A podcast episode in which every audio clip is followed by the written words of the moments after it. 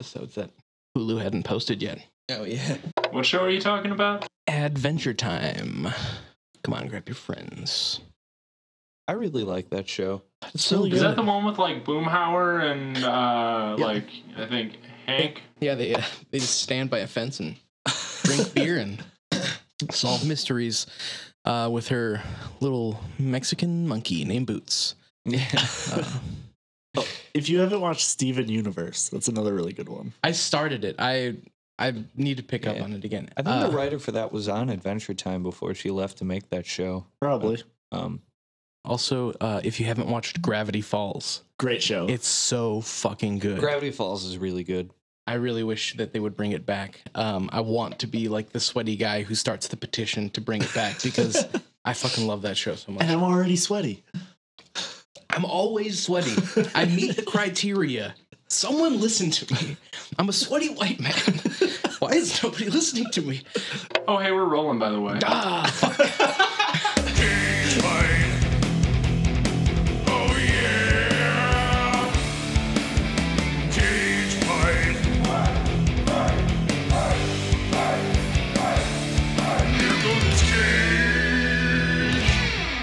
Hello and welcome to the Sweaty White Man podcast. Hell yeah. Uh, Uh, which is every podcast uh, for the most part, including this one. Oh, yep. Uh, I mean, I'm sitting opposite a sweaty white man. I am sweaty in one specific part of my body, my armpits, and I am a white man. If uh, if you're wondering, Uh, and it was all up for debate. And uh, I don't know if we've told our listeners this yet, but um, Nick's uh, armpit is actually where his balls are and penis.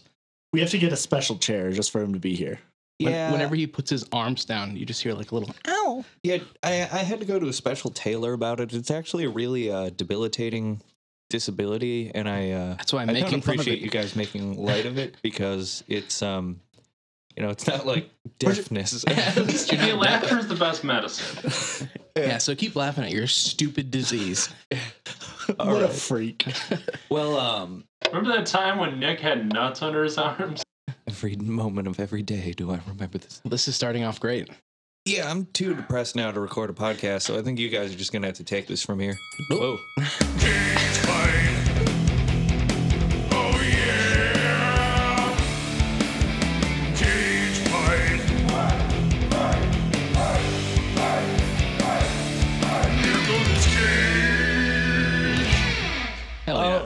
So, uh, take two of the um, well, no longer sweaty white men podcast, but um, that dried me right up. now now it's uh, the Cage Fight podcast, and we're here today to talk about the movies Arsenal and Knowing, which uh, I mean, they were certainly films.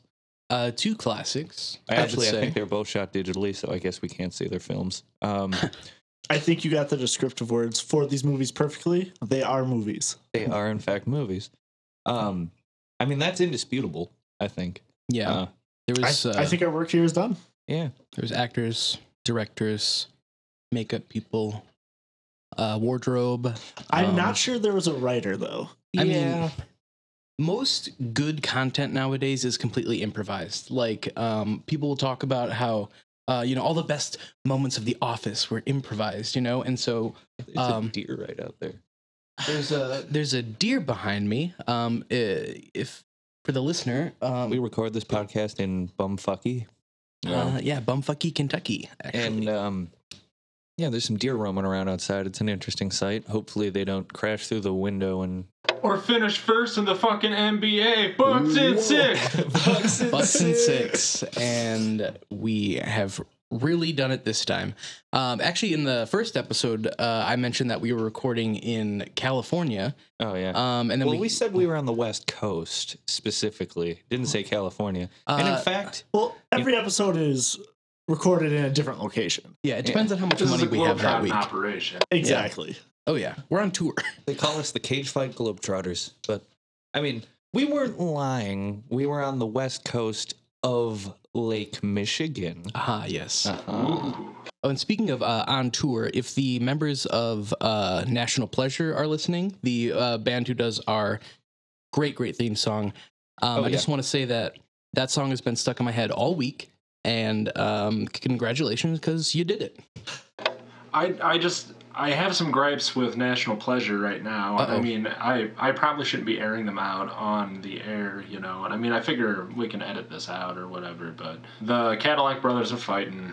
Arlo Steele is blowing off fucking sessions. There's it's just a fucking mess. It's I don't really even know what to do at this point. So Oh, unprofessional. Yeah, if you could um, pick one extremely offensive word to describe them, what would it be? Garbage. No, I take that back. They're an excellent, excellent rock group. It's just the egos and just the infighting. I just, you know, it's the struggle is, I mean, you know, when Vincent gets to drinking, you know, for one, he spills a lot of liquor, and I have a lot of expensive equipment in this room, so it turns into a major issue. You know, I don't want to turn this into a. I, I can play the theme song again if you want. when Vincent gets to drinking, they're they're great.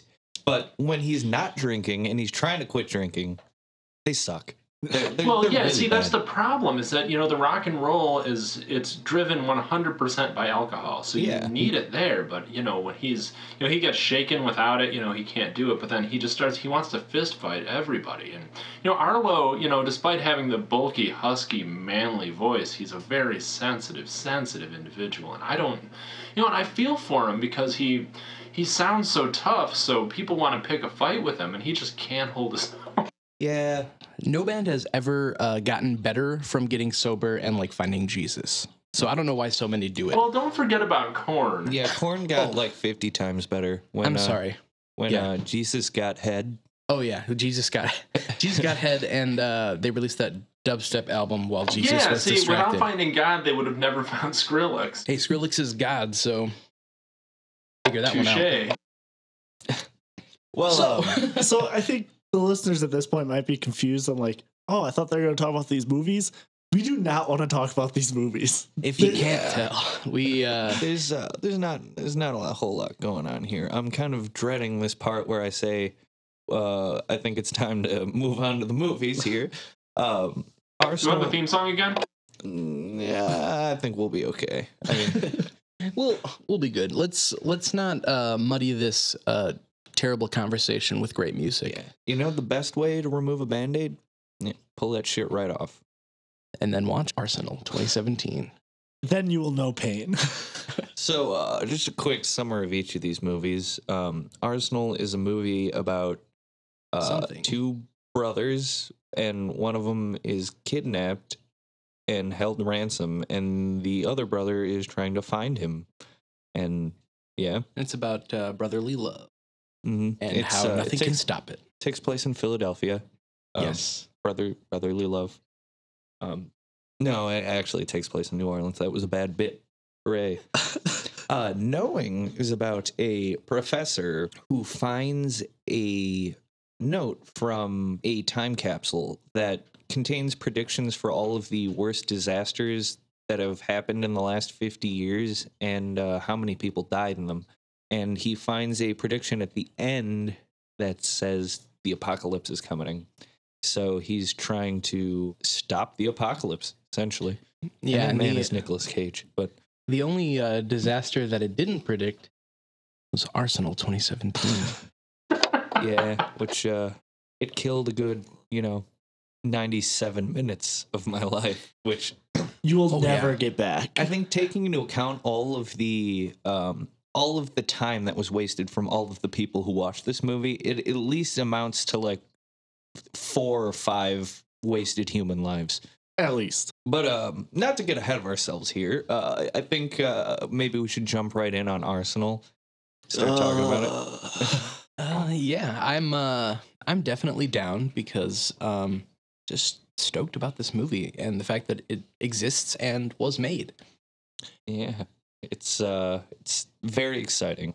Well, uh, Arsenal came out in 2017 and has an R rating, which uh, I think they tried to justify with extra excessive amounts of gore randomly, but I, Yeah, we'll they- get into they- that later. They Oh. went for the hard R. Um, and uh, sorry to derail you immediately, but we watched this movie together, and uh, Oh yeah, I had hoped that um, if the movie was bad, at least the friendship would hold up the evening. And it, if anything, it made me dislike you because you were in the room, and so was the movie, and Yeah. Um, directed by Um, Steven C. Miller. After that, I really didn't want to see you at all anymore. But uh, And here Um, we are. We're working it out. yeah, directed by Steven C. Miller. Um, production companies are Grindstone Entertainment, which uh, I mean, watching this movie truly is a grind. Um, Hey, let's get that theme song one more. and uh, Emmett Furla Oasis Films, which is the weirdest production company title I've ever heard. It's it's three different names with slashes in between them. Uh, I'm just going to interject and say that I used to live in an apartment that was rented out by a company called Grindstone Management, and if they have any sort of affiliation or if they have anything to do with each other, I can presume that they make garbage. oh shit. Damn. well, if Arsenal's all we have to go landlord's off of, then yes, the same company. Yeah, I I would say probably. Um, it definitely had the feeling of uh being directed by like a landlord's union or something. Um, Yeah. If that's a thing. Ironically, Grindstone never took the garbage out for the entire time that I lived there. They saved it all for this film. Oh, yeah, we found their garbage. Let me tell you. And uh, also, I didn't get my safety deposit back for this uh, movie, even though I left the place and I left the movie in better shape because I watched it. and My presence is at least better than this film. I don't know what I'm going on about here. We'll cut that. Uh, Grindstone, if you're listening, you owe us money. Anyways, Grindstone had a budget of $10 million, which, if you'll remember, Deadfall also had a budget of $10 million. And these films are connected. These films Yeah, are sort of. connected. Yeah. Um, the Cage Man plays another character named Eddie with the same haircut and weird fashion sense. Uh the I think it was the director. Someone asked him on Twitter, "Is Nicolas Cage playing the same character?" And he replied with yes. So it is the same Eddie. So that's nice. I that's cool. I just don't understand how. Don't worry about it. yeah, and uh, and in case you missed our uh, Deadfall episode, um, Nicolas Cage's character from that was a madman named Eddie King, yeah. and uh, In Deadfall, he's just named Eddie, no last name. oh right. They give him a last They- name in this movie. we he has a last name now, um, and the director has confirmed that it's the same character, um, but he hasn't confirmed why or who made that decision. Because you may remember Eddie's face got deep fried. Yeah. Deep fried, and he, they tossed his body like he was wrapped Oh, in a yeah, sheet, they, and they wrapped him in a sheet and dumped him in a like river. he was I forgot about 100% dead. He Well- was super dead. Like if he was pretending, he did a really fucking good job. Yeah. Well, it might explain he had some weird like prosthetics on his nose in this movie. I don't. What was with that? I uh, well, I think it's because his face got fried in the last one, and he had some really bad facial reconstructive surgery to get him back together. That could be it. See, they didn't. the The audience really has to do the work when it comes to explaining the fucking nose.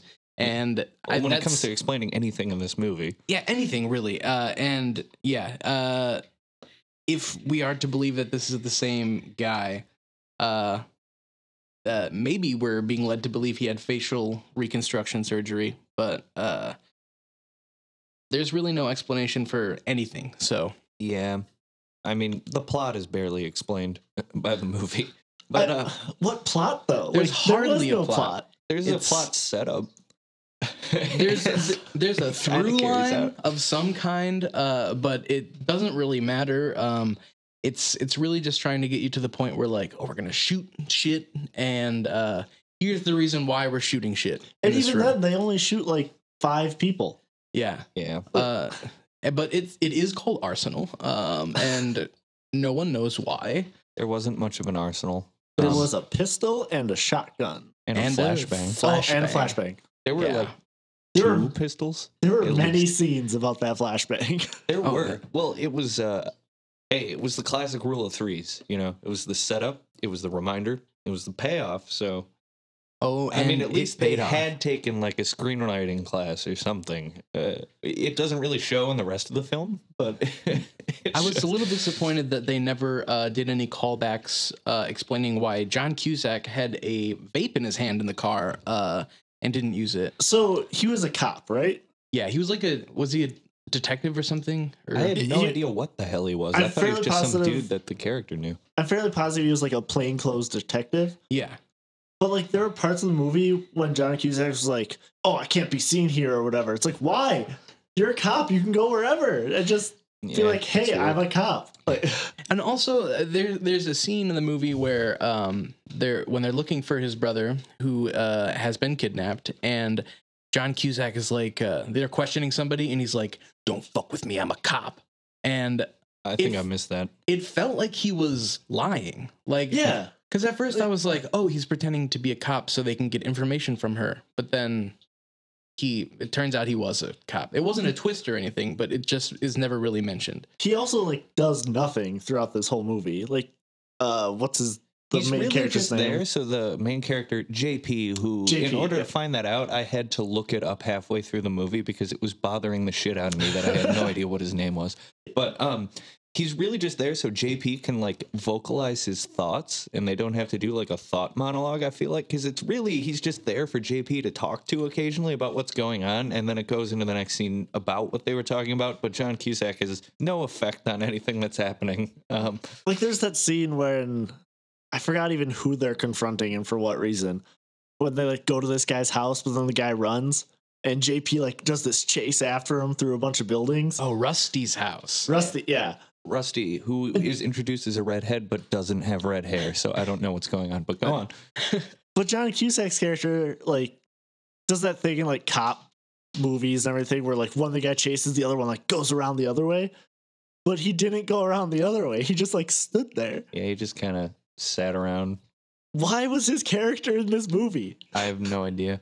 They had Uh, they had money left in the budget to pay someone, and uh, they were like, John "Hey, John Cusack?" Cusack." Yeah, I mean Cusack's a fairly big name, maybe like twenty years ago. It, it really felt like they had written the script and they like they threw in this character named Rusty who go figure is a ginger so they say but then when they like casted the guy there nobody in the casting department knew that this character was supposed to have red hair nobody cared like he was it's it's not even an important detail but the fact that they like mentioned it twice before you meet him yeah, and then who's you the redheaded guy?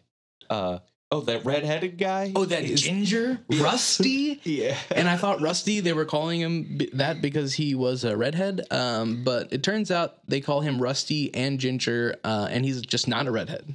Uh, he just really likes ginger, so that's why they call him that ginger. It's his favorite, like He his always favorite is spice. drinking ginger beer. Yeah, ginger beer, ginger ales. they um, call him Rusty because uh, he is just. He's never gotten into a groove with uh, sex.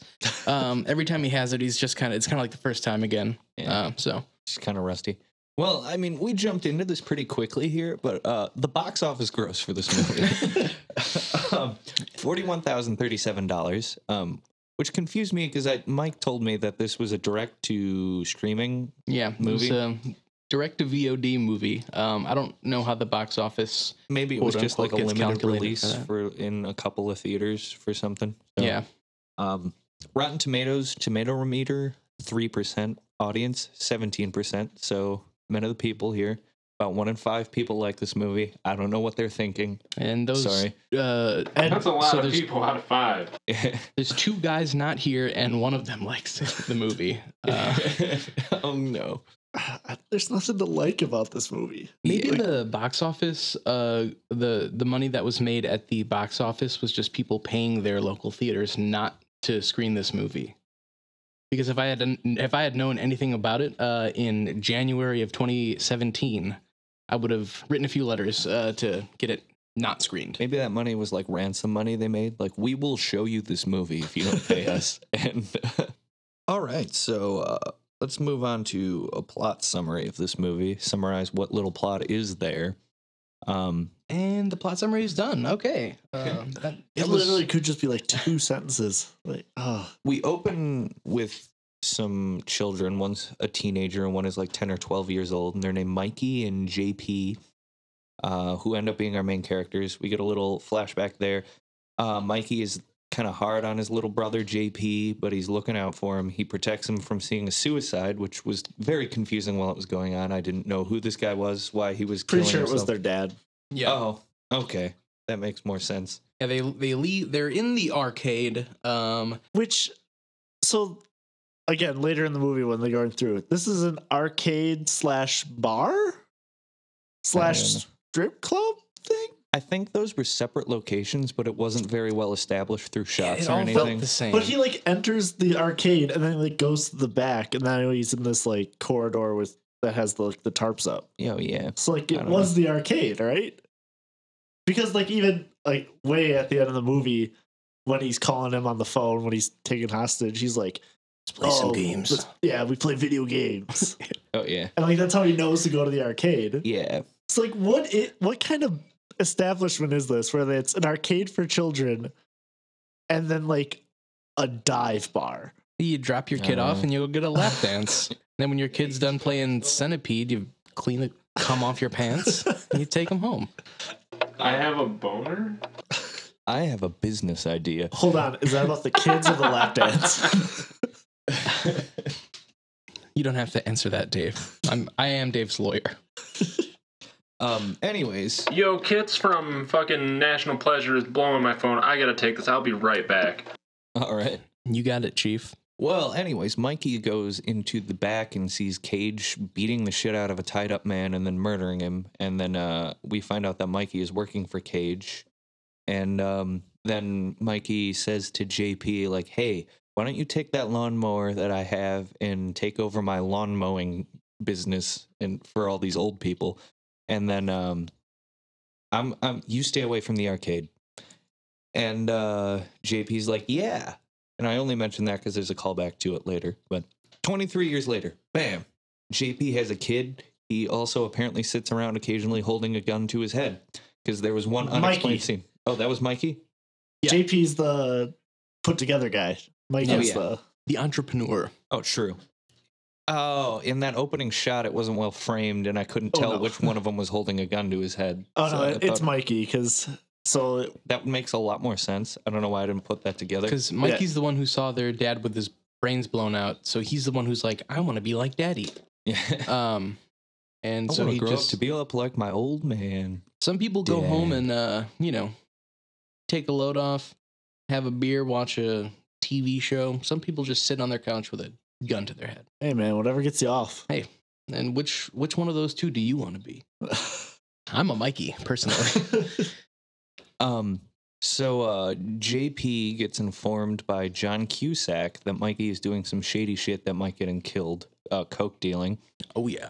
and uh, I think we already talked about John Cusack a little bit, but I want to say that this is not a role meant for John Cusack. I, I Not it does not fit him at all. Like I can see him as like you know like your alcoholic dad or like a bad writer or something who's like going on a twist Yeah. or something.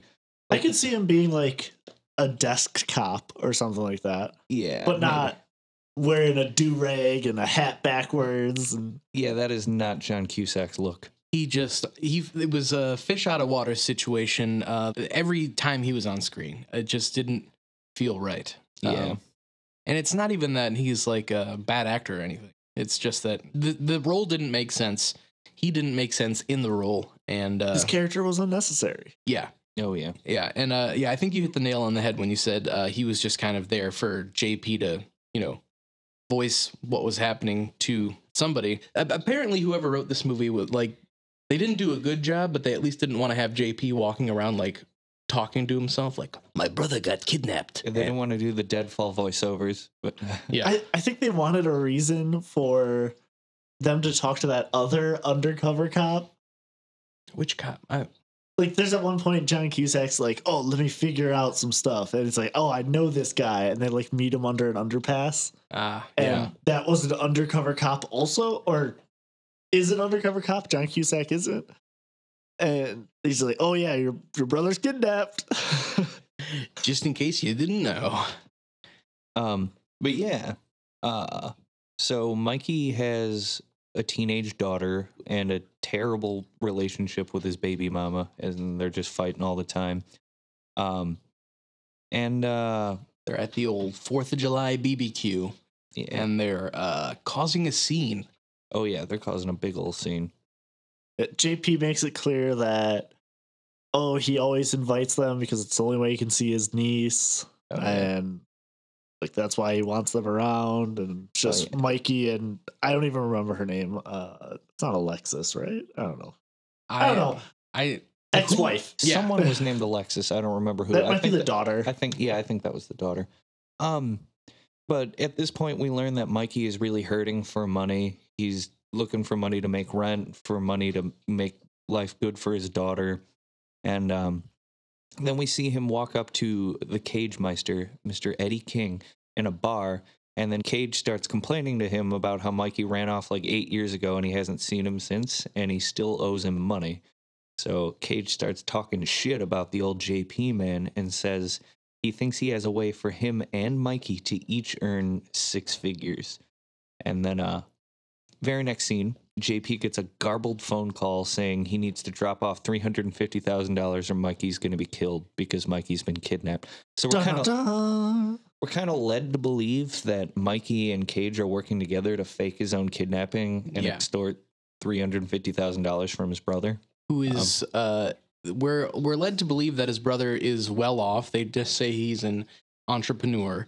Um Yeah. He owns a construction company, I, I think, I- or landscaping or something. I wasn't Something. exactly sure what he owned, but he owned something. But it he still didn't strike me as a guy who just had, you know, three hundred thousand, 350. Yeah. yeah, He- three hundred fifty thousand dollars laying around it.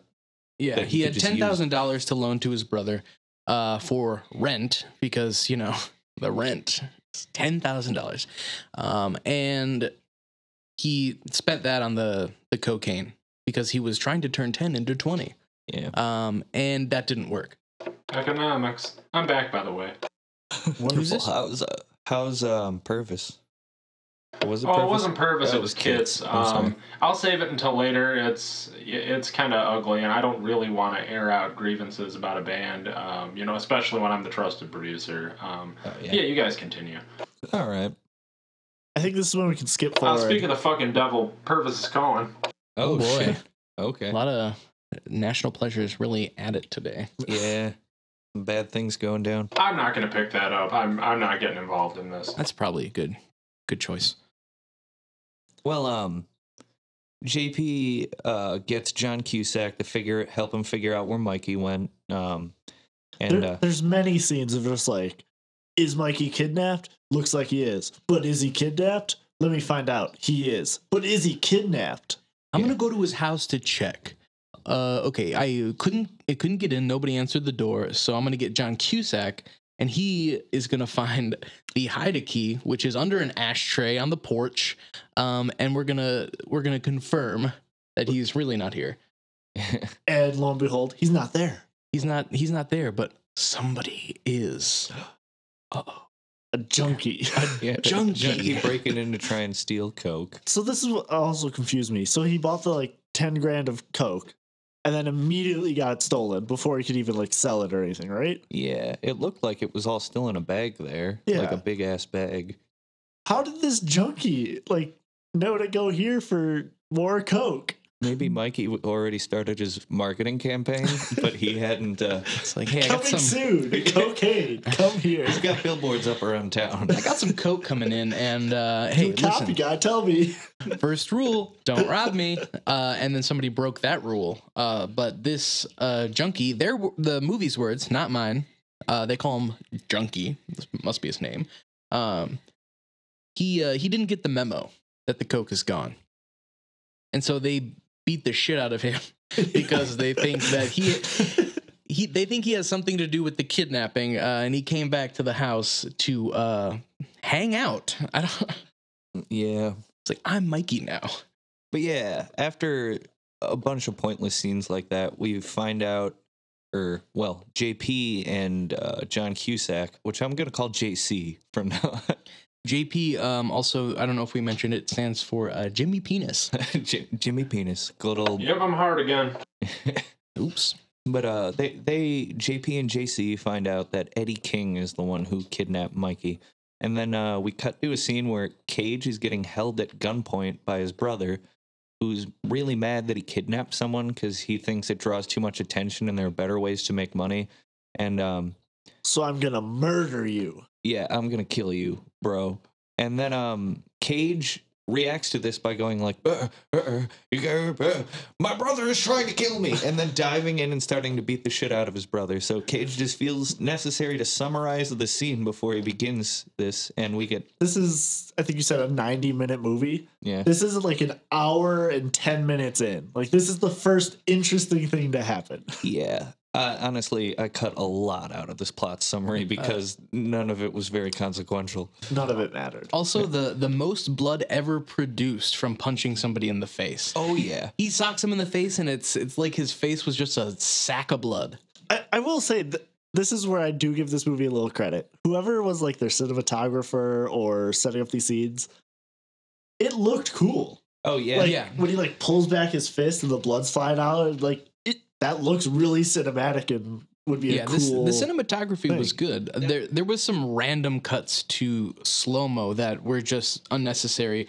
I mean, there were some good slow mo uh, sequences, but a lot of the t- some of the time it was just like a guy walking and they it was in slow motion for no There's so reason. many times in that last gunfight where it's just like JP holding a gun. Yeah, there was slow mo. there was one that made me laugh out loud where JP is like about to kick someone and we get like three slow-mo shots that total like 10 seconds of him building up a kick Yeah. and then he just kicks a guy and the guy falls over and that's it. Uh, but Hey, you got to build suspense, you know. But I, I did. I was going to say the cinematography. I think is actually the the guy who's doing the camera work has a good eye for shots and framing. It's just uh, the rest of the movie is he- terrible. He, doesn't have a lot to work with, so um, Yeah, yeah. and I mean, but there there was uh some like shaky cam parts that uh you know if anything uh the the takeaway from this movie was that the cinematography was good, but the shaky cam kind of uh ruined that.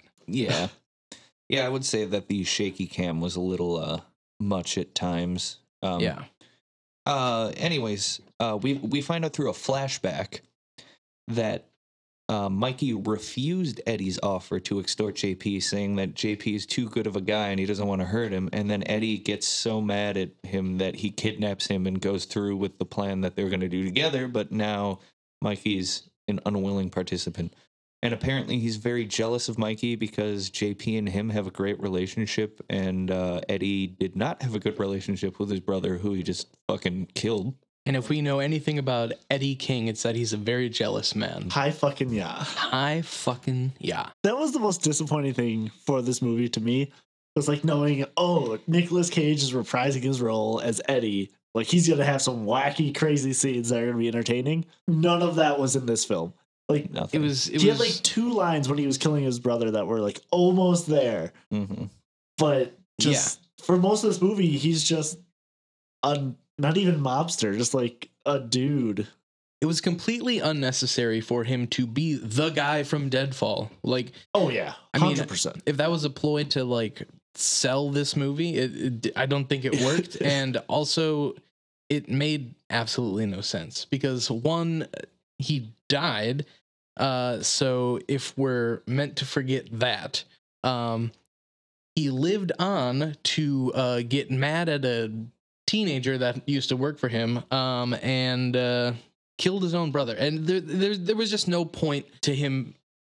Being Eddie. Yeah, Cage has so little screen time in this movie, honestly. It's mostly JP and Mikey. And I feel like Cage just kind of took this role because maybe he wanted to just have fun and do that again sometime. But yeah. um, I get the feeling that he might have signed on wanting to like have that like full control of his character again, but then when he showed up, they're like, "No, no, this is what you're doing," yeah, because like it was just so tame and like pulled back that it was uninteresting. Yeah, and the, the two top billed actors were Cage and Cusack, and they were the two characters we saw the least of in the entire movie. Both characters we did not really need to see at all. yeah. Yeah, I was at for a second I was worried that uh, after that initial like Cage scene, I, I thought that maybe it was just like a cameo and we weren't going to see him again for the rest of the movie. And honestly, I mean, it there wouldn't have been much difference. No, you could have replaced Eddie with just Charlie Sheen. literally anyone. Let's see. That's who. I, that's the character I want to return. I want Doctor Lime and Charlie Sheen uh, in their own like buddy cop movie. I'm gonna skip past a little pointless subplot where uh, Mikey's daughter is kidnapped and then rescued in the space of about ten minutes, um, and uh, move on to JP figuring out through his phone call with Mikey where he asked um, Cage to put him on with Mikey to prove that he's still alive, and Mikey leads a clue about video games, so he realizes he's being held in the back of an arcade. JP sneaks in The old strip arcade from Oh, yeah. their childhood. the old strip arcade. You know, every town has one. But um yeah, uh JP frees Mikey and uh they decide they're going to kill Eddie together. And uh they act like JP is giving Cage the money in a briefcase, but in fact they put a flashbang that they set up multiple times in this movie uh, where I don't know where they got it, but they put a flashbang in the briefcase so it's rigged to go off once it's opened. Which this is one of the things. So in that time skip from kids to adulthood, Mikey apparently was in the military and Ah, yeah. dishonorably discharged. yeah. Do But he doesn't want to talk about it. Do they just give you like flashbangs when you leave the military? They're like, here you go, bye. There's there's even one point where JP asks John Cusack like how he came upon this flashbang and he there there was no explanation. John Cusack was just like he He's ex-military. he has his methods. he has his methods and he's trying to sell it for money. He needs money. Just, yeah, basically, JP and Mikey shoot up the place. They kill Eddie and the rest of Eddie's gang. And then they go play baseball together. And Mikey says, I'm real proud of you, JP, which I don't think proud is the right word there. You should be like, I'm very thankful for you, JP, I'm for proud saving that my you ass." shot that guy. in the nuts in slow motion. The so they wrap up with that scene of them playing baseball. Uh, and like the the whole movie, it seems like they're trying to sell us on this like brotherly relationship. Do you know, like, anything for your brother. I would do anything. Yeah, for that's the only family. theme that I can pull out of this maybe is like brotherly love. It's like, you know, family sticks together. Like you help your brother helps out you at some point and then the tables might be turned and you got to help him out. Always watch each other's backs Yeah, cuz and- uh you know, your brother giving you a lawnmower is exactly the same as Go Help. kill this guy. yeah, go kill this guy. You'd have to be a real uh, sappy piece of shit to really be affected by this like brother storyline. I just there it just wasn't. I feel uh, like this was made for someone specifically with like a brother who is better than you. And it's like, oh, this could be me and my brother. I just need to get kidnapped. right. My brother would kill a guy for me. Yeah, that's this- that's who th- this movie's for, and uh, unfortunately, I'm not that person. I only have a sister, so Uh, we do I'm- not have that relationship. Yeah, I'm an only child, so um, yeah, if somebody had kidnapped like my cat or something, I would have been upset. But Just That's- mildly upset. yeah, I A mean, little bit. I'd go full Keanu if someone attacked my cats. Well, Keanu as in Keanu in John Wick, but also the movie Keanu, you know, with uh with the cat, with Yeah. Key and Peele. Key and Peele, yeah, The- and the, they kill a cat. um so overall thoughts on this movie. I actually pretty much already said everything i had planned. Like the cinematographer had a pretty good eye for shots but he doesn't have a lot to work with. There's a little bit too much shaky cam. There's too much held slow mo shots but but he does a lot of good framing and picking out of nice photos. But this movie was so boring. yeah it was, It was- the plot is not well explained and it, it- there isn't much of a plot to explain yeah, there's nothing to explain. It's just, hey, your brother got kidnapped. I'm gonna spend a half hour trying to figure out if he got kidnapped. Yeah, if it seems like we're rushing through this synopsis, it's really only because there's an I I was trying to take notes on this movie and there's really nothing to say about it. The most interesting thing is that Nicolas Cage is playing Eddie again, Yeah. And and it wasn't even worth it. it was not at all. Uh honestly, uh if I would have been maybe less disappointed if that had not been hyped up. Uh but you know, hyped up, quote unquote. If Um, we would have watched this before Deadfall, maybe it would have been more interesting to be like, oh my god, it's that guy from Arsenal. I didn't know that he reprised a role. Uh I'm gonna say no. Yeah, probably not though. I uh, yeah, that probably would have made me hate on Deadfall a little bit. But then Deadfall would have redeemed itself at least. Whereas this one, it was like hopes high and dashed. Whereas that would have been hopes low and exceeded. Yeah, exceeded. Just this movie is bad, and not even in a good way. Like Deadfall I kind think of was, or Deadfall is a good comparison where it's like Deadfall was bad. Like I don't think anyone is arguing that it's a good movie, but Right. like at least it was Well, I am, interesting and I least liked was it, in- but yeah, it wasn't a good movie. exactly. Yeah, like it, was very kept entertaining. It was not a good movie. Um, But this movie was just boring and j- it's. I felt like it was five hours long and it's only ninety minutes. Yeah, It not a was a- single shark attack. It was a mess. It was No sharks. incoherent, incoherent, hard to follow, not interesting or captivating in any way. And Sort of like this podcast. Got him. why do you listen to this, you fucking idiots? Yeah, Um, it's uh it's a nine out of ten for me, not a ten out of ten.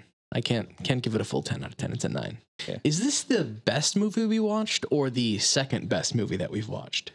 um, I'm gonna have to go with second best. Okay, all right, because that's I fair. have no other options in there. Hey, But so to sum up, bad movie. Do not Uh, watch. yeah, Do not recommended. watch. Like even even if you're doing a podcast about Nicolas Cage, just pretend that this one didn't happen because the internet has kind of tried to pretend. I am excited to rewatch this one when it uh inevitably advances to the next Oh, round. Oh God, I but, hope not. Um for now, I'm gonna try not to think about it ever again. Until then. I don't think I will ever think about this again. Yeah, Hey, Well, maybe it might haunt my dreams. Maybe but- years from now, we'll be like, hey, remember that one time we watched that fucking movie? I don't think it's that memorable. I feel like in two weeks I will not remember what this movie was. Until you see somebody get shot in the nuts with a shotgun. Maybe like, that. Oh, yeah, there was a slow mo shot of buckshot flying right into a guy's testicles, and Oh, that yeah. was kind of cool. Well, not Uh, cool, but hilarious. Yeah. I would say rad and uh, the best scene of any movie that we watched so far. So Oh god. But yeah, that's our thoughts on Arsenal. Um, a movie totally lacking an arsenal or a plot. Yeah, two guns. That's not an arsenal. and um, I think we're going to take a very short break and then we'll be back to you with knowing. Well, Purvis just left, so you guys know. Wait, Purvis is out of the band? No, he just left the studio. Oh. Oh, he called you and then showed up? Yeah, I wasn't answering the call because I wanted to be involved in the podcast, but then he showed his his dumbass showed up here. Overbearing much? We need to get one of those recording lights or like recording in progress lights. Yeah, seriously. what did he have to say? I'm not a fucking therapist, man. That's what he said to you. Yes, no, no. He said that. No, he he's he's mad because Kits wants to leave the band. He doesn't want to break up a good rhythm section, so he wants to go where Kits is going. But Kits doesn't want to. I I can't even I can't even say I don't want to I don't want to get involved in their drama, but they're sucking me in, man. What? Why is it that Kits wants to leave? Do you know offhand? Vincent hit him. Oh. Uh, the drinking problems. Okay. Yeah, he hit him with a bottle. I don't see Oh. what the big deal is, personally, but it's not my place. Yeah, to- like that's rock and roll. I, I think that they need to stop being so. I understand if Arlo is going to be sensitive because he's a sensitive soul. He's a songwriter. He's a singer songwriter, and that's he he his come up was in coffee shops. I understand that. I mean, just if you want to be a the successful softest, most band, gentle like a, You got just to music bottle with the a head. full, Yeah. powerful man voice. you want to be like a Disturbed or a Breaking Benjamin or a Three Days Grace or one of these great bands, Yeah. um, you got to take a bottle to the head from time to time. Yeah. Some But people call it inspiration. usually It's from the called audience. being a rock star. Exactly. You gotta have that rock star attitude, which involves scars from uh, bottles to remind you of what you've been through to It's make not- the art you've made. To remind you that the past is real. It's not substance abuse if there's no abuse. Or substance. And that's what Arsenal is missing. Substance. We'll be right back.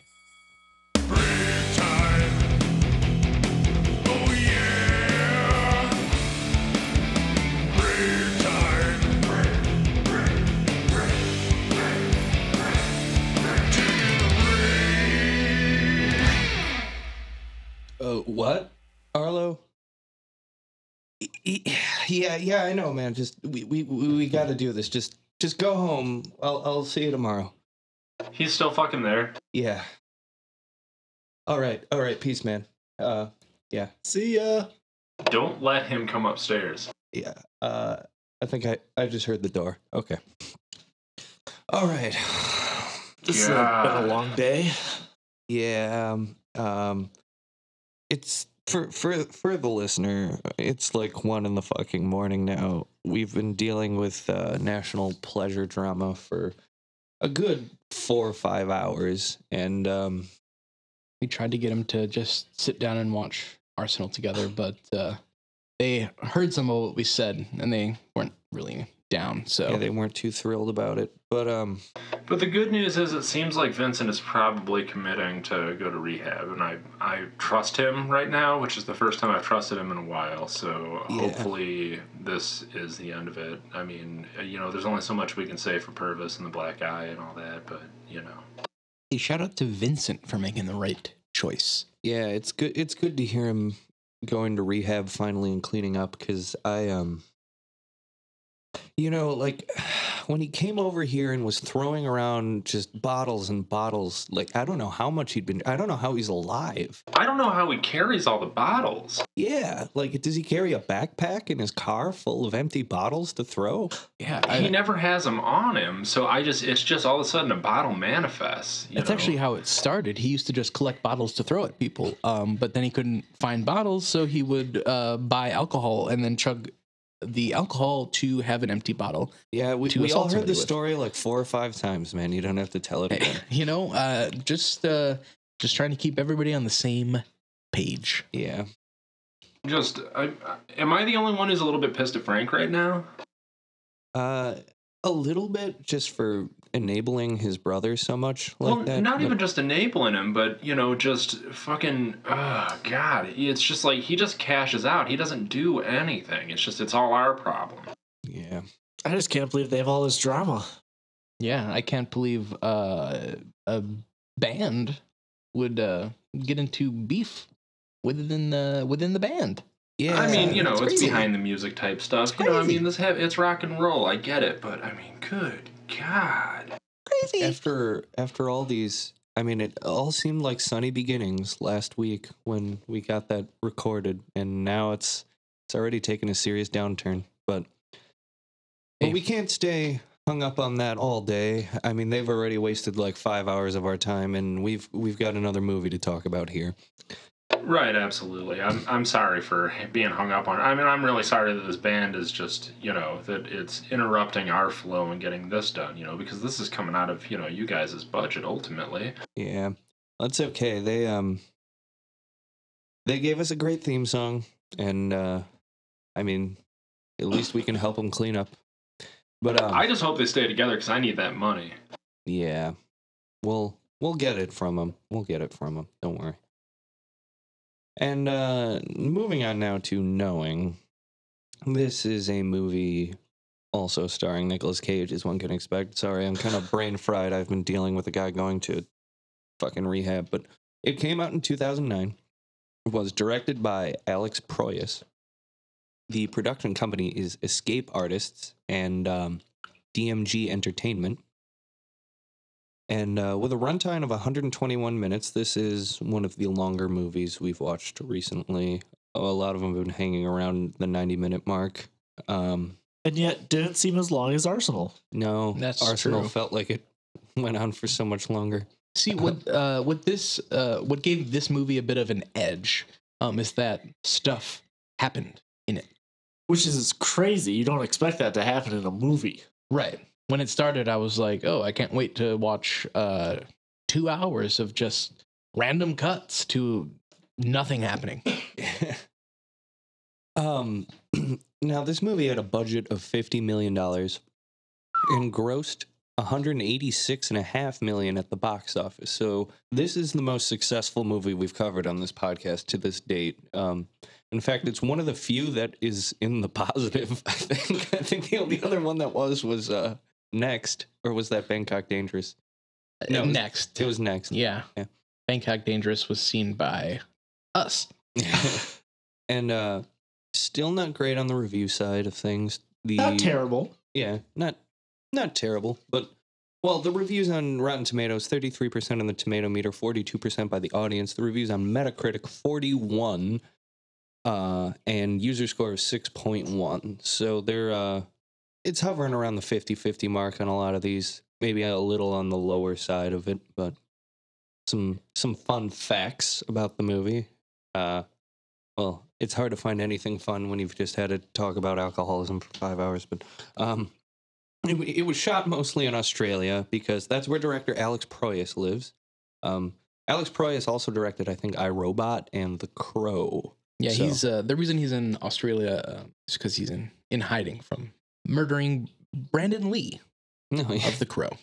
Here's another fun fact: the elementary school in the movie is William Dawes Elementary, which is named after a man who rode with Paul Revere to warn people of the impending British invasion, just like Cage is running around trying to warn people of upcoming dangers in this Yeah. movie. And so this movie is in the National Treasure verse um, because of that Paul Revere connection. Yeah, I believe I you know, if I don't see some callbacks to this in National Treasure that I wasn't getting the first time I saw that movie. Oh yeah, We'll I'm probably utterly pick up relieved. on them now. Yeah, we'll we'll we'll get them this time.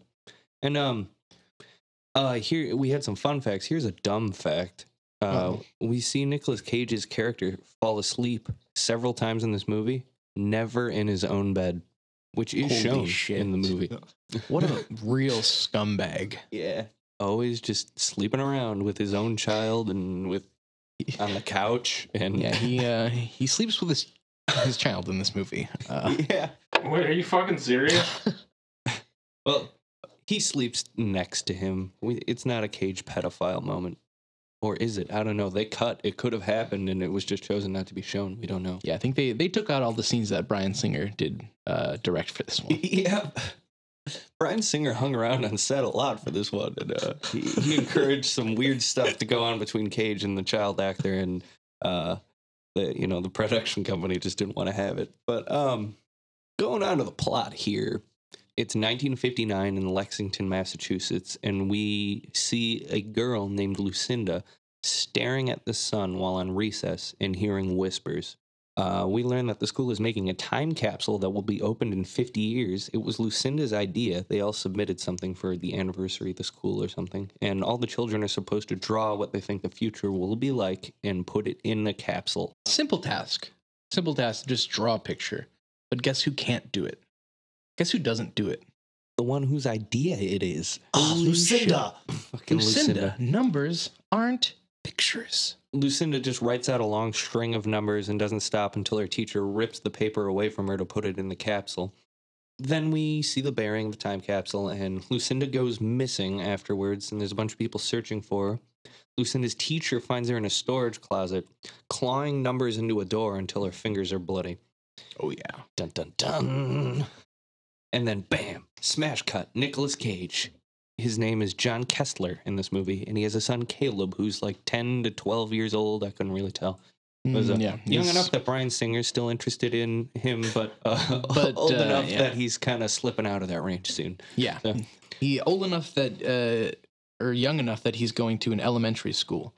Who would have guessed that this is taking place 50 years later, which is coincidentally when they vowed to uh release the time capsule. Yeah. So they dig that shit up. Oh, yeah, they dig that shit up. And, uh, well, hold on here. There are a couple of things I want to say first. Um, Sorry, I Uh, just I didn't want to hear you Oh, yeah. I, I know it's kind of annoying. We, we see Cage as a professor of astrophysics at MIT, and in that shot, he's giving a very thematically relevant lecture where, for some reason, in an astrophysics lecture, he's talking about free will and determinism, Yes. which uh, seems like it's more fit for a philosophy class than, than a physics class, but whatever. And then he talks a lot about the sun. It's uh, it's very in your face foreshadowing. yeah, the the sun and its distance from the earth. Oh yeah. And uh, here's a fun little physics geek note as as someone who studied physics, he's standing in front of Maxwell's equations, or what are written on the board, which are used in the study of electromagnetism. Uh, I don't really know why in an astrophysics lecture you'd be talking about these basic equations and putting them up there, but uh, Um I think the fun, fun fact. So the relation is that it so it's Maxwell's equation. Uh, Maxwell house is coffee. Coffee's hot like solar flares. Ah, so- That's got to be the. Uh, connection. Yeah, I can't think of anything else. Don't forget about R&B singer Maxwell, who additionally is hot, oh yeah. Oh, yeah, not only physically but musically yeah. So and there's popularity-wise. there's references all over the place in this one. Um, so keep your eyes open if you're watching it. Um, lots of Easter eggs. I think uh, if you look in the the background of the classroom, he has the Infinity Gauntlet um, in a case. So yeah, then somebody uh, in the class, um, one of these real smart kids, is like, "Hey, Professor Koestler, what do you think about determinism versus free will?" And he's like, "Yo, shit's random AF." Yeah, shit's all random. Shit's, he he even says that he's like, uh, fucking rando. It's so rando. Everything's so rando. LOL, so random. Yeah, Should Yeah. also point out one of the students is actually Liam Hemsworth. uh, yeah. Oh, in his yeah. first uh film role, uh, is he the one who asked him that question? I think it's the girl that asked the question. He asks some other question or like answers a question. He has like yeah, one he line. answers a question from Cage that this is where it all began for the brother of Thor, who is not Loki. Um, Yeah, and so when Cage is like, uh, yeah, I think everything's random. Uh, the audience is obviously like, um, well, I can't wait for you to find out how wrong you are. Um, but yeah, uh, we find out that Cage's son Caleb uh, goes to the same elementary school as from the intro, and today they're opening the time capsule. Caleb starts hearing whispers, and he gets Lucinda's note with all the numbers. Yeah, uh, and so Caleb uh, is also has like a hearing issue, Mhm. um, and so he has like a hearing aid in. He's not deaf, but he has a hearing aid in. Uh, Cage makes it very clear he is not deaf later on. like, hey, yeah, he goes on for a long time about that in that museum scene. he's not deaf. Thank God, right? so yeah, so when he hears the whispers, like his, it sets off his uh his hearing aid, and he's like, "Ouchie, ouchie." Um, and the other thing I took note of is that so they're opening this time capsule filled with envelopes with everybody's drawings, and the kids are fucking reaching for these envelopes like uh they're in a mosh pit. It's Yeah. insane. They're all like, "Oh my god!" Like they're all so excited to Yes. get these letters. Calm the fuck down. Yeah. It's like they're hanging handing out the new um the new Jonas Brothers CD, right? So, That's yeah, it's like that's what all the tweens are into Yeah. nowadays. It's like they're handing yeah. out the new hot video game. Or- Uh, or not to maybe- date this, but the Jonas Brothers did just release a new song a few months ago. Oh yeah. Oh, And it- wait, are all the tweens into that still, or is this no mostly reminiscing older people who were tweens? My guess is the reminiscence. I heard Maxwell produced it actually. ah yeah, Or who? Maxwell. Oh yeah, Um, and the new uh, Jonas the Brothers physicist, song. not the R and B guy. Yeah. Um, the new Jonas Brothers song actually uh, completely accurately predicts the next 50 years of disasters.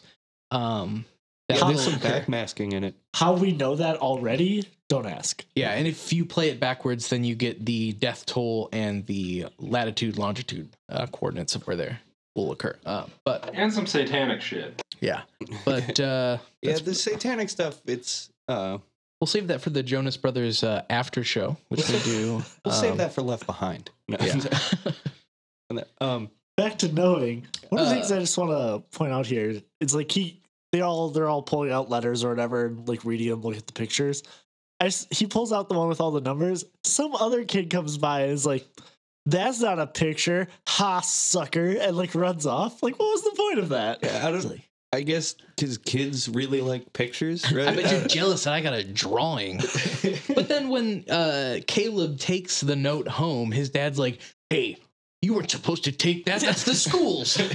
Like, so apparently, uh, the the school owns this exclusive art. Yeah, Uh, they have all the Very rights important. it's very important, and it's very very naughty that Caleb took his uh, little sheet of numbers home. to it. hmm And um, Cage is just after his son Caleb goes to bed. Cage is just slamming liquor. We see him pour a, a shot, just take it, then immediately pour another. Yeah, he's And like, if I have to hear that fucking kid talk again.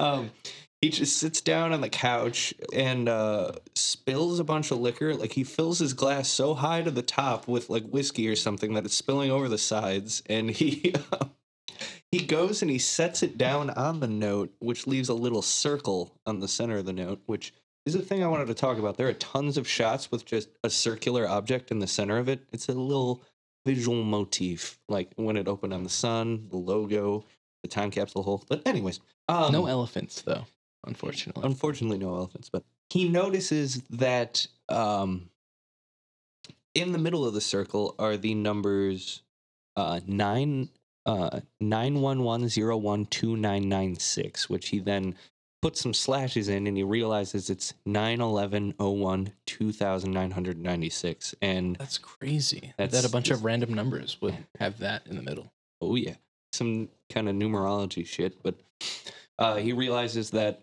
well, that's the date of the 9/11 terrorist attacks and then how many people died in them.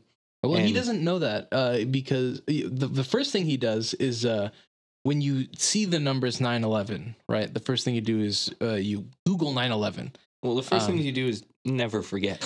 You're supposed to never forget, but he's clearly forgotten because he had to Google it. It's like 9 That sounds like something. Is that like 911? I'm supposed to call it? Is that my kid's birthday? Mm, no. Maybe it's my dead wife's birthday. Oh yeah, yeah, yeah, yeah. And she's uh 2,996 years old.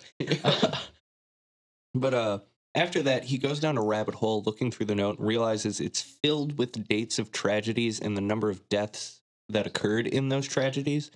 And uh, all the most large disasters that have happened throughout for the last 50 years, like Hurricane Katrina's on there, some like random fire that killed like 80 people or something is on there. I'll tell you one uh, disaster it didn't predict though.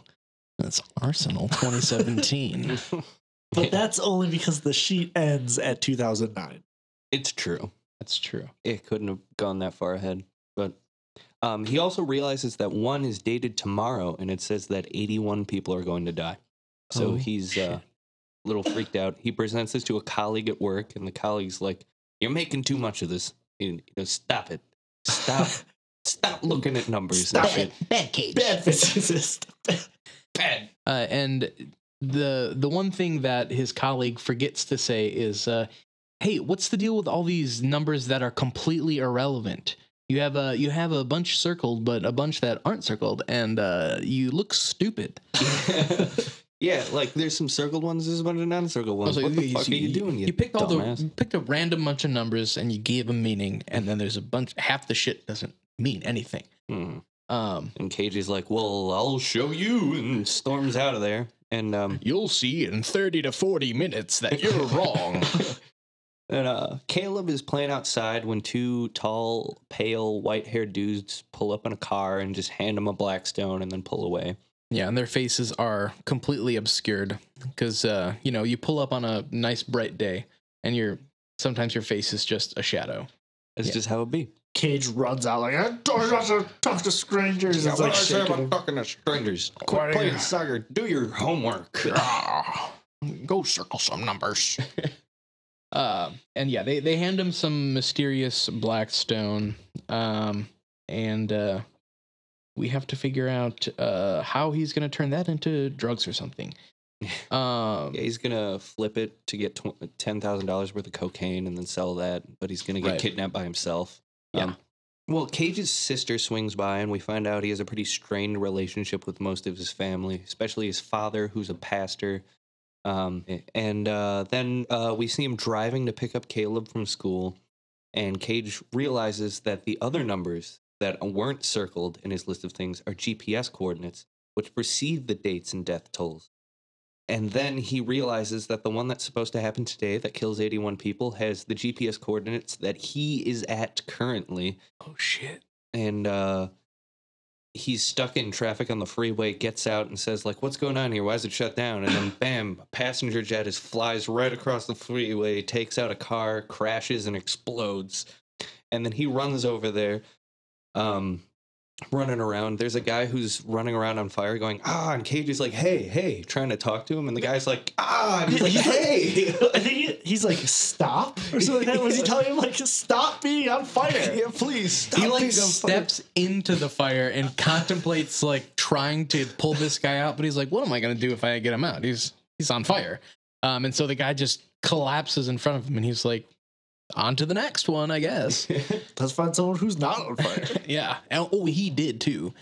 I do want to point out that this shot from the plane crashing until the end of it, it is one single two and a half minute long take. That is actually a really nice piece of filmmaking. I think. this whole plane crash scene was pretty cool. Yeah.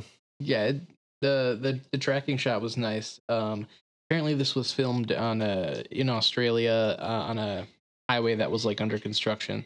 Yeah. So they just uh, blew the fuck out of a plane, and apparently, uh, every time they had to reset this scene uh, to you know do another take, it took four hours. Holy shit. Um, so That's excruciating. yeah, four hours to just. Uh, I mean, I'm not. I'm not trying to, uh, you know, say that they didn't uh, work real hard, but four hours. Um, Get your some shit guys on fire. That guy was on uh, fire for the entire four hours. and uh, he did in fact die. Also, I mean, I used my GPS on my phone and everything to get where I'm going. Are, do people have GPSs in their car that give you like latitude and longitude coordinates? Maybe in 2009. Yeah, maybe Uh, the super old school ones, but I, I've would- never had that. Why would that ever be useful to you? Yeah, Uh, not in a car. I feel like if you're camping, maybe or something. Yeah, if you're like Something like that. geocaching. But, Um, but uh, like for like taking your kid to school, like why did he have this thing? I It's guess like- like, maybe he's a physicist and he's like, I'm into that kind of thing. But I like. it's like, oh, we have to pick up your uh, friend from uh, their house. Uh, what's what are their coordinates? I need their exact latitude and longitude. oh no, I have the address. No, uh, that doesn't give me help the, me. Give me the coordinates. So yeah, we we learn from a news shot that's showing it that 81 people died in it, so it all lines up with the prediction exactly. And uh Cage goes home and his sister's watching his son. And he's just like, "I'm I'm going to bed. Like fuck all this. Like Caleb, you're going to bed too. Don't watch the news. News is bad for you. It's fake news. Fake." Don't watch the news and don't read any numbers. I didn't fully understand why he didn't want his son to watch the news at all, like for the rest of the movie. Yeah, I don't Well, really know. Uh, if I could uh, give a personal anecdote, um, when 9 11 happened, my uh, parents immediately turned off the TV um, and said, Don't look at this. Uh, reality is scary. And so uh, I was kind of raised in this dreamland where everything was uh, real peachy. Um, and uh, So you definitely forgot about 9/11.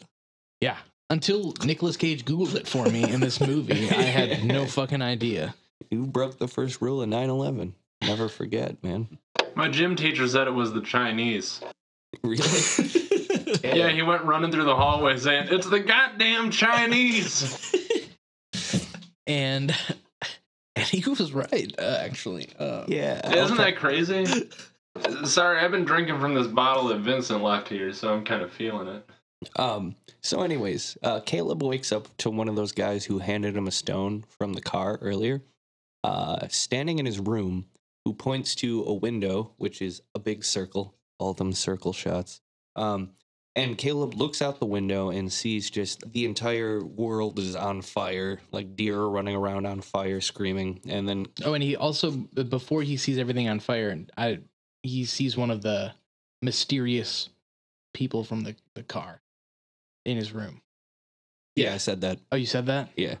oh um and so one thing that you forgot to mention um is that uh Nicolas Cage is in this movie um But And, do you uh, guys remember that scene where the kids like in his bed and one of those weird mysterious guys shows up and like points to a window and it's like, hey, another circle shot? oh yeah Yeah. it's like um and then not many will remember this but then he sees like a bunch of shit on fire outside the Oh, yeah. window. Including but, uh, like a deer.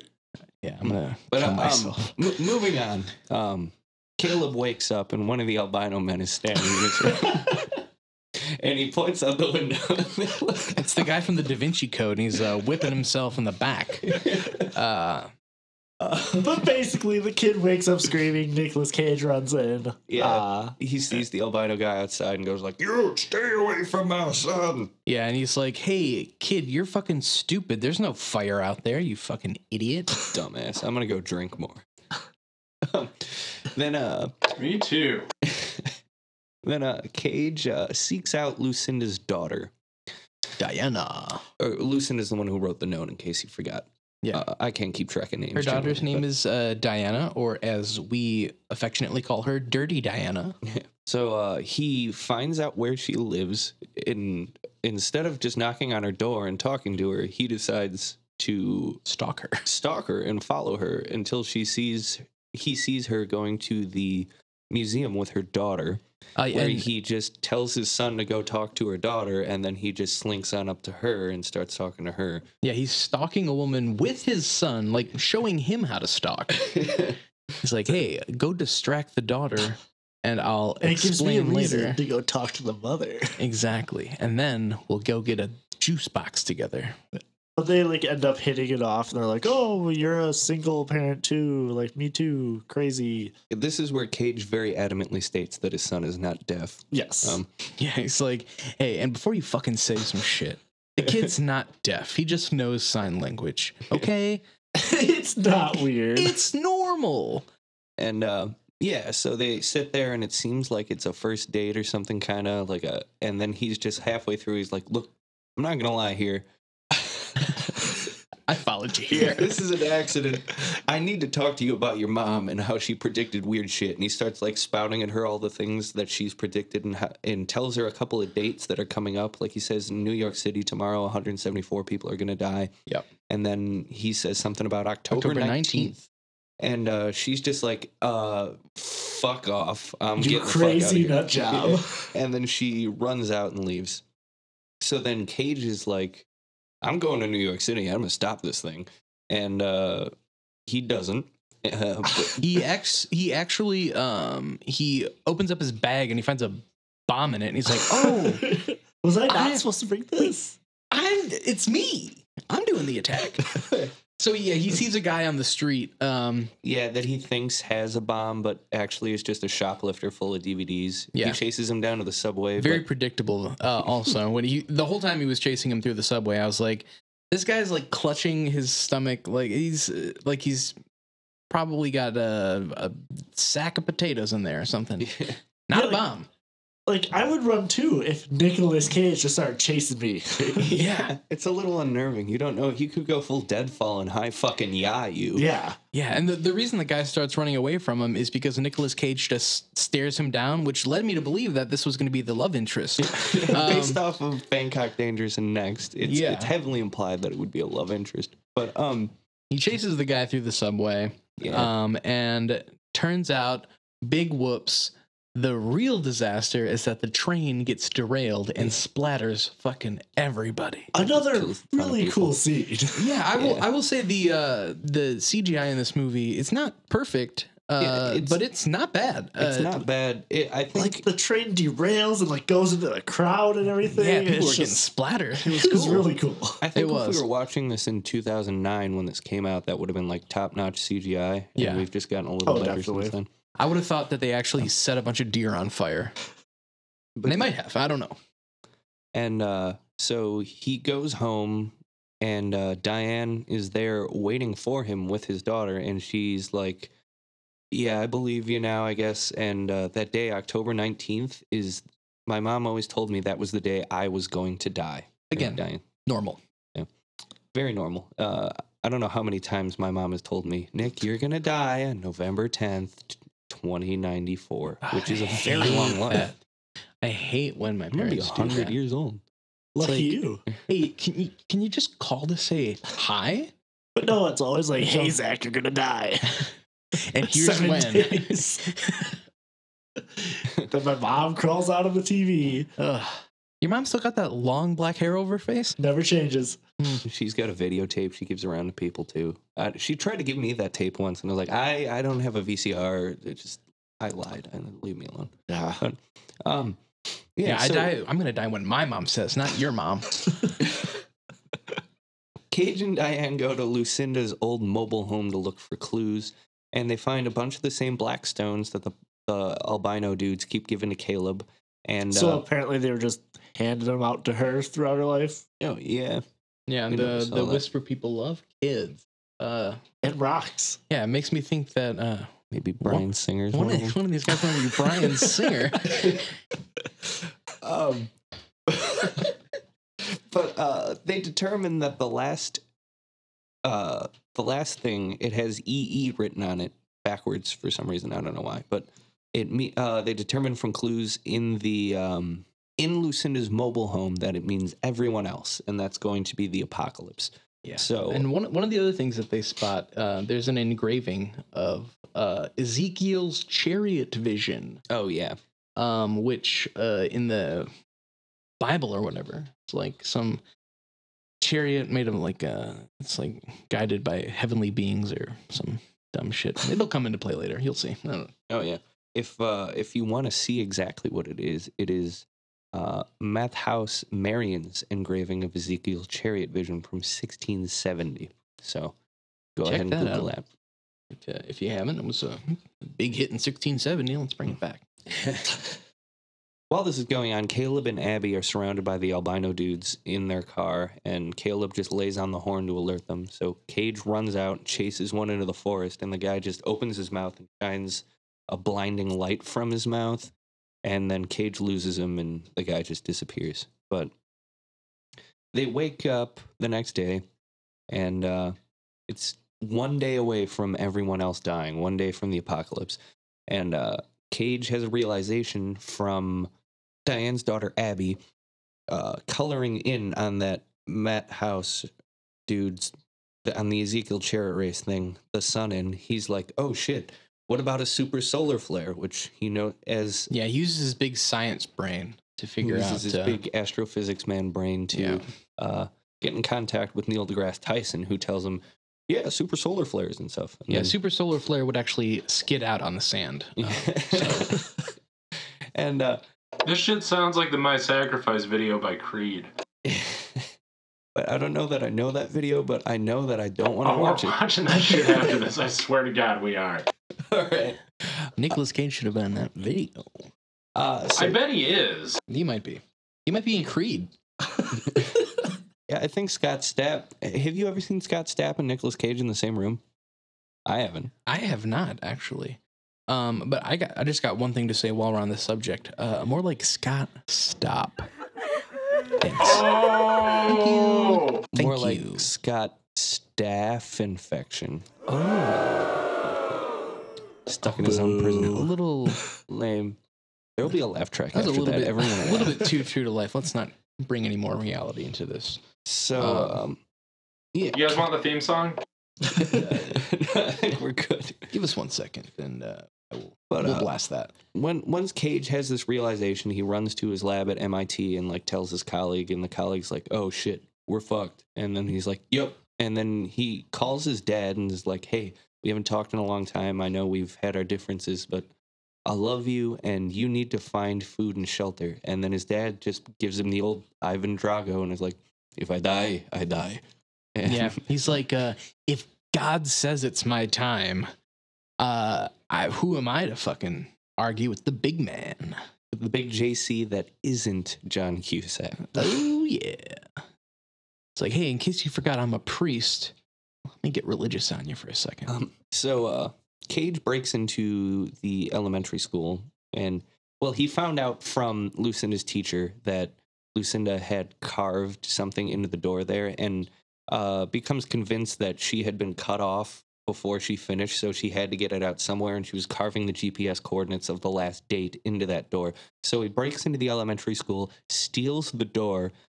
For some reason, I don't know why he doesn't just do whatever he needs to do with the door while he's there. You He need the door. yeah, he steals the door and takes it back to his house, then starts uh, scraping the paint off it to try and find the numbers that are uh, scratched in there. At That- this point, Diana's just like, "But "You're crazy. I'm taking the kids and running." Yep. and then he's like, "Hold on, hold on," and doesn't pay attention as she does that. Um, like, it literally took him like two minutes. She could have waited two minutes. yeah. If if everybody else is gonna die, I'm pretty sure the exact location of the next disaster is planet Earth. Uh, it's, it's a good bet. so maybe this was a waste of time. Just maybe. Or How do you know give- everyone just doesn't go to the same spot on that Oh, day? yeah, maybe everybody That's- on Earth convenes in one area. It was the Avengers premiere. Oh, yep. You know what? Makes Avengers sense. Endgame comes out on October 19th, 2009. Holy shit. So, um, Diana Uh, takes the kids. They oh, yeah, stop Cage- to get gas. I yeah, guess. Cage runs out. He's like, "Oh, they're gone!" Gets in the car, runs off after them. But Diana stops at a gas station, and um, The kids get taken by the mysterious rock albino man. men. Yeah, Diana steals another car. yeah, and chases goes off after him, gets hit by a truck and Just fucking, fucking- Yeah, dies. T-boned by a semi, Oh, yeah. insta dead. And she um, gets super dead. well, Cage follows. He stops at the gas station. He's like, "Where did that woman go?" And she was like, "Oh, he, kids got stolen. She stole a car. Yeah, after them." dis- despite the fact that this guy is in a gas station that's being looted by dozens of people, he saw exactly everything that happened with this one set of people. yeah. Um, so good on him. Yeah, good for him. but um, Real hero. So Cage pulls up on the scene of the accident and finds Abby in the or not Abby, I'm sorry, Diana. Diana in the backs of an ambulance dead. The paramedics are trying to revive her. She's not dying. They call it at midnight exactly. So she was supposed to die on the day everyone else died. She did at precisely the rollover of the time because this is the day at the end of the world also. And uh, he sits there and we get a small kind of touching scene of him mourning her, but I do want to say I feel like it was necessary to have some sort of closure about Diana's character because she was major and they had she had some nice scenes with Cage, but it kind of grinds the action and the pace of this movie to just a dead stop. Like yeah, because it's yeah. like when he's chasing after like his stolen kid. The Yeah. world's about to end. Mhm. Oh, now I gotta Let's take it back. mourn. Yeah, now now it's like three minutes of just nothing while Cage just sits there and kind of cries over her. And like I get it, like I feel like something's needed there to acknowledge her, but it's um it it kind of breaks the tension. But then afterwards Cage pulls up on the GPS coordinates that he uncovered, which were the coordinates of Lucinda's mobile home that they'd been at before. And he finds Caleb and Abby there, Abby being Diana's daughter and they're each holding two albino bunnies. Uh, fun fact: bunnies, common symbol of fertility. Oh, Oh yeah. and uh, Why would Us, that be now in theaters? Caleb and Abby, it's a boy and a girl. They fuck sometimes. Abby and They make new people. Oh shit. uh Nicolas Cage is chasing after them and follows like the car tracks to this giant the black stones are everywhere, and that's where Abby and Caleb are holding these bunnies. There's also a doe and a deer. a female deer, Ray, a drop of golden sun. Holy shit. We are uncovering so much. It's almost like there's two of each species coming to this. It's thing. almost yeah, like, and they're in a riverbed, which is generally fills with water kind of quickly. yeah, it's uh, crazy. yeah. And uh, yeah, the uh, Ca- Caleb goes up to Cage and says that they were chosen so that everything could start over again. And uh, they walk up, and the albino men tell Caleb telepathically that Cage can't go with them. And we actually get a kind of moving scene again where Cage, you know, hugs his son and says like goodbye. You have to go with them. Like I, I can't come with you. This is for you. Like we'll meet again someday. Um, and uh, and then we get the real payoff of uh, his kid knowing sign language. yeah, uh, yeah.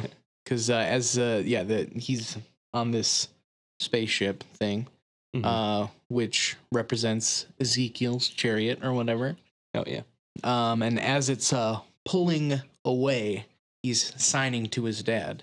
Yeah, And, uh, they he's say, probably saying, like, you and "You me me together forever. Oh yeah, like I think it was uh, "fuck you, dad." I think we kind of glossed over this. Those mystery men turn out to be angel aliens. Yeah, they kind of like evaporate into. They look like Bubble Buddy from SpongeBob SquarePants. Uh, Angelian. Okay, Frank has no shit called me 35 times since this section of the podcast has started. I gotta take this, so yeah, you're still rolling. Just letting you know. All right, Man. fucking Jesus Christ with these fucking Cadillac brothers. real Well, um, divas in the rock industry. So after after a ship takes off, Caleb and Abby get on board, and the ship takes off, and we zoom out and see it's flying off of Earth, along with maybe like you know like fifty or sixty other ships. They're all like launching, and uh, Cage falls to the ground crying. Uh, and then he goes to his parents' house in New York City. The streets are in utter chaos. Everyone is panicking and running. Uh, he walks up to his family and hugs them all in a final embrace. And um, They are engulfed by Yeah. fire. Yep. Well, his dad says to him, "This is not the end, son." And then Cage is like, "I know." And then world ends. Oh yeah, uh, and they cut out the scene where he's like, "This is not the end, son. Um, we're gonna go to heaven, um, where God is, um, because God is doing, and, and God wants us to die." Well, see, I kind of thought that last line was significant because I w- it's it sounds religious coming from the pastor, but I think it was also a little bit like Cage is like, I know it's not the end because Caleb is still alive and they're going to carry on the human race wherever the fuck they just went. So Yeah. I was kind of like, I don't know. This Caleb's Could go gonna both get- ways. yeah. Caleb's gonna get fucked by that little girl. Um, and uh, everything's gonna be okay. Yeah. Then the closing scenes are Caleb and Abby dressed in white being dropped off in a field of sweeping grain, like, whoops, a field of windswept grain with a giant tree in the center. Space That's maybe- The space grain and uh, space tree of life. yeah. Space Um, tree of knowledge. It's in almost center. like Adam and Eve. Mhm. Holy shit! That took me like hours of research into this movie to figure out that was the symbolism. Oh, yeah. It was really hard to pick up on all this. So so subtle. Yeah. Um, yeah, and uh, so we see them on this planet, and all the other spaceships, or well, um, we don't know where it is, uh, Yeah. but all the other spaceships are Dropping landing off in the too, yeah. distance, and All- um, we see them and all the other kids running towards the tree in the center. We see some far off in the distance, too, like two little figures running towards it. But Yeah, so we we have hope for the future um, on Mars. They uh, Elon Musk was actually one of the angels, um, and so that's where they are now. Um, I thought it was kind of odd that's just like, okay, we're gonna drop off a bunch of kids on this planet. Good luck. like, Yeah, they're like they're kidnapping children, and everybody on Earth is like, okay, it's our time to die. You can do whatever the fuck you want with our kids. I just feel like, oh, we're we saved these kids. We're on to another planet where there's just nothing. like, good luck. Yeah, there's. You're on your own, suckers. How about instead of a big tree, like a fucking Chuck E. Cheese or a Dave and Buster's or something? Yeah, they go in these spaceships just over to Dave and Buster's. they just give them a handful of tokens. Yeah. So this movie, not not to sound like I'm fucking writing a book report here or something, but this movie has. I mean, we are writing book reports, but that's irrelevant. Yeah, this movie has some pretty obvious themes that it's going for. A big one, which Cage directly stated to the audience, free will determinism type thing. It Yep. kind of um, falls on determinism. Another one that I kind of picked up on, which early on in the movie, Caleb was kind of seemed like fighting with his dad, like trying to get more control. He's like, I'm older now, I can make decisions for myself. And Cage is like, Yeah, yeah, but do your fucking homework and go to bed. And then at the end, Cage has to kind of let go and let his son go. It felt like it, it was kind of a theme about like parenting and letting your letting go of your child as they grow up in life and being Yeah. able to make their own decisions. and then decisions. after Cage's kid gets taken by the aliens, uh, then Nicolas Cage goes to do his homework. exactly. But uh overall thoughts about the movie, everyone? Frank never left the house. He was in the basement huffing nitrous. That son of a bitch. Hey, uh, I swear to fucking God, he was down there huffing fucking nitrous. not my nitrous, right? There's there's other nitrous down there. Yeah, there's the big fucking, uh, the giant uh, cylinder of it down there. All right, I just don't want this to affect me personally. Oh, fucking is he gone now? Yeah, I turned off the supply and uh, yeah, he finally left. I think. I mean, shit. I locked the door, so hopefully he doesn't get back in. Oh, hold on, Dave. I, somebody's clawing at the window. You gotta be fucking joking me. Oh no, different guy, different guy. Oh yeah, it's just a junkie who wants to come. junkie. Wants to steal our coke. It's yeah, just a junkie. Um, I'm starting to regret ever picking up that project. I'm starting to regret ever getting that guy hooked on heroin. Um, but anyways, overall thoughts about the movie. I think the visual effects in this movie were really well done. There were some cool shots. There was good editing and transitional edits. So like as a piece of filmmaking, this is actually good. There there are a lot of shots where they'll like have an object in frame and then cut to a similar shaped object in the same part of the frame. Really nice, beautiful edits, stuff like that. Uh, visual effects are done. There's like that long tracking shot um, of the plane that I think is another nice piece of filmmaking. That's all well done and, and good. Um, Yeah, and uh, Cage's acting in this is uh, pretty good. Like he's not uh so blatantly Nicolas Cage in this movie where it's like distracting. Hmm. Um like he's actually just Being acting. an actor. Yeah. And uh yeah, like the, the the focal point of this movie is not him like screaming to the heavens or doing something weird. Um he just uh he just kind of uh throws his acting chops on and uh he really uh I mean it's It's not over the top at all. it's not over the top. He's not going to win an Oscar for it, but it's uh it's not high fucking yeah. It it was good. There was no high fucking yeah, which is always a disappointment. That is Yeah. true. There there needs to be w- at least one high fucking yeah moment. Yeah, but I, I'm I'm I encourage him uh, expanding uh, and trying to you know really hit a high note in his career, which of course is 2000, 2009's Knowing. Yeah, it was it was all right. I I came watching this after Arsenal, so it felt amazing. oh yeah. Uh Other way around for me, and uh, that it is a just made. Arsenal that much worse. But Hey, if you're ever gonna watch a movie and Arsenal, watch Arsenal first. If you're ever gonna watch Arsenal, don't. But if you're if you really have to, watch it before you watch anything else. Literally anything. Uh but no, it, it, it was all right. It was it was a good five out of ten. Like yeah, didn't hate it, didn't love it. It- solid middle of the road movie. But yeah, and while there was like a lot of religious themes, it wasn't like uh, a religious movie. It wasn't like bash you over the head. It felt like more they were using religious symbolism and not trying to give you a religious message. They were trying to convey their message through the same symbols of religion, kind of like, like Like, Neo in in the Matrix. yeah, or like signs where but way less subtle. yeah, yeah, it, it it was it. Well, there were a lot not of- exactly subtle, but still, it was less subtle than that. Even, but Yeah, um, One other thing I wanted to say. Uh, besides that scene I talked about with Diane's death, this movie was paced really well, and it keeps building tension, and it kept me interested along the way. For all the films we have watched, this was a good film. Yeah, I wasn't like constantly checking uh, how much time was left. Yeah, like Uh. I would sit sit down and watch this movie fully. Mhm. Yeah, Uh, this is one that like if it shows up on Netflix or something one night, go ahead and watch it. Yeah. yeah. Roll up a big fatty. To watch, I don't know if I would rewatch it necessarily, but um, well, Probably not. yeah, I don't know if I, yeah, I, I probably wouldn't rewatch it, but I don't regret watching it. You know, Yeah. solid, solid. Unlike watch. Arsenal, yeah, which made me want to kill myself.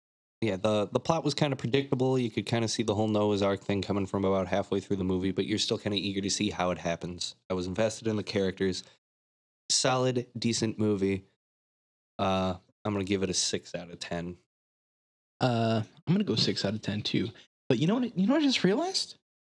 Noah's Ark had two of each creature too, What? and so did the spaceships in this movie. That's Damn. crazy. That that's gotta be a coincidence. That's that's fucking nuts. That you know what? That really works out for them because there was some religious undertones in this one. Oh yeah, yeah. yeah. So, yeah, six out of ten.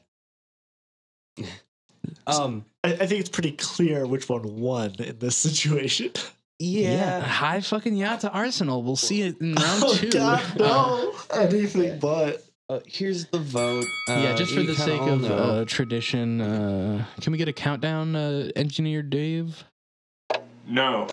Uh, okay, well then that's part of the tradition too. Let's all say, uh, after I finish this sentence, what movie we are picking to win the matchup between Knowing and Arsenal in Cage Fight podcast.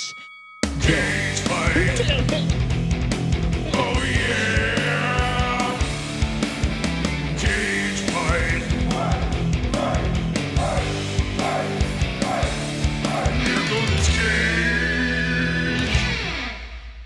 Knowing. It was knowing. It- knowing one. Thank God. Hi fucking yeah. Uh, next up is Left Behind and Zandalee. Uh, so another religious movie, and then whatever Zandalee is. Can't wait. You gonna introduce the band? Oh yeah. Uh, so while we're uh, while we're getting started here, uh, we got uh, in front of me here is uh, Nick, um, and then uh, our returning guest Zach Zebo, Thanks for having me back. uh, and uh, I'm Mike, and we're here to talk about Arsenal and knowing. Uh, and we have talked about Arsenal and knowing. Uh, so I guess all. mission accomplished. Thank you. See you next time. Bye bye. Cage. Oh yeah. This has been a solid work production. Solid work. Solid work. Uh, solid work. Hey, solid work.